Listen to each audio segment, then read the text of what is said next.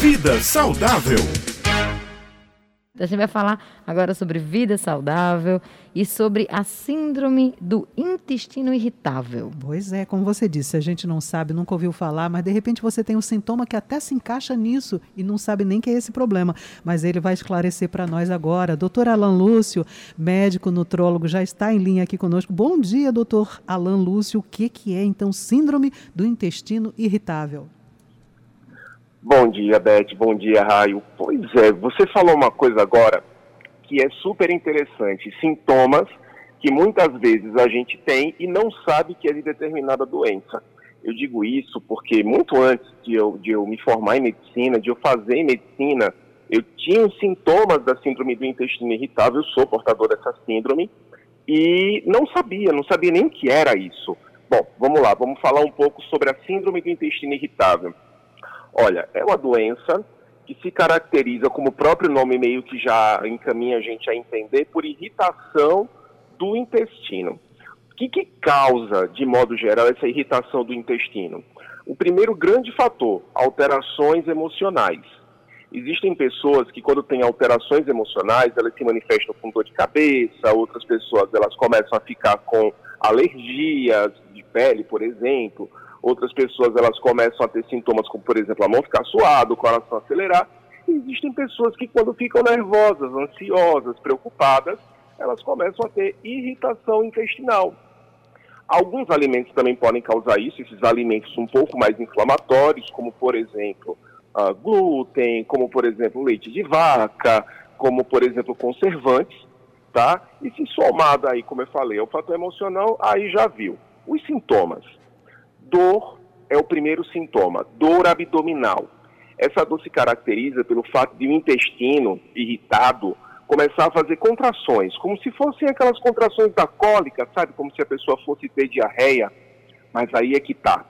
Essas cólicas acontecem, essas contrações acontecem, mas nem sempre há diarreia. Às vezes há exatamente o contrário, há a constipação a prisão de ventre. Você tem aquelas contrações como se fosse ter diarreia. A qualquer momento, você até chega aí ao banheiro, mas você não consegue é, evacuar. Você tem, na verdade, aquela constipação de chegar a ficar dois, três, às vezes quatro, cinco dias sem conseguir é, é, é ir ao banheiro de forma correta.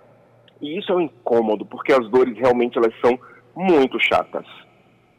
É, doutor Alan Lúcio, nesses casos em que algum ouvinte, por acaso, se identifique com esses sintomas, o que fazer, quem procurar? Porque, pelo que eu estou entendendo aí, pelo que o senhor disse, é, além do médico, talvez você precise de um direcionamento, inclusive, em relação à alimentação também, não é isso? Isso. Olha, o primeiro profissional que esses pacientes, que essas pessoas que se, se identificaram como possíveis portadoras desses sintomas, é o gastroenterologista, que é o médico específico, é o, é o profissional que mais se aprofunda no estudo dessa síndrome, a síndrome do intestino irritável.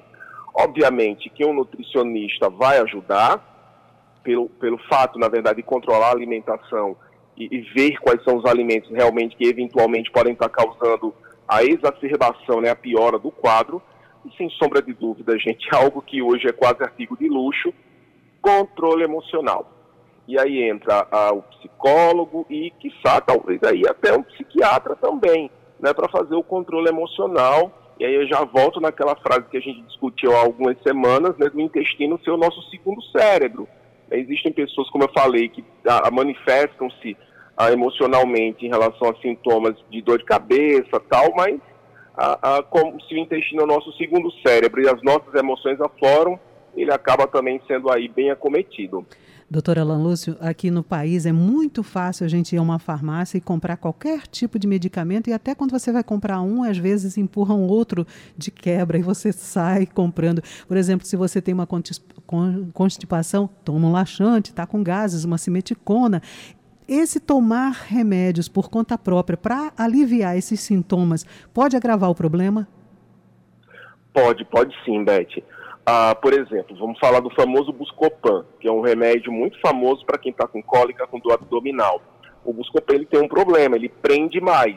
Então, se você tem a síndrome do intestino irritável, do tipo que prende, que tem constipação e fica tomando muito Buscopan, A tendência realmente é que a prisão de ventre se acentue e o que, que acontece? Você vai parar de ter a dor por, por conta das contrações intestinais é, desencadeadas pela síndrome, você vai começar a ter dor agora porque está com o intestino preso e aquelas fezes acumuladas no seu abdômen vão fazer a barriga ficar distendida e aquilo dali vai incomodar bastante.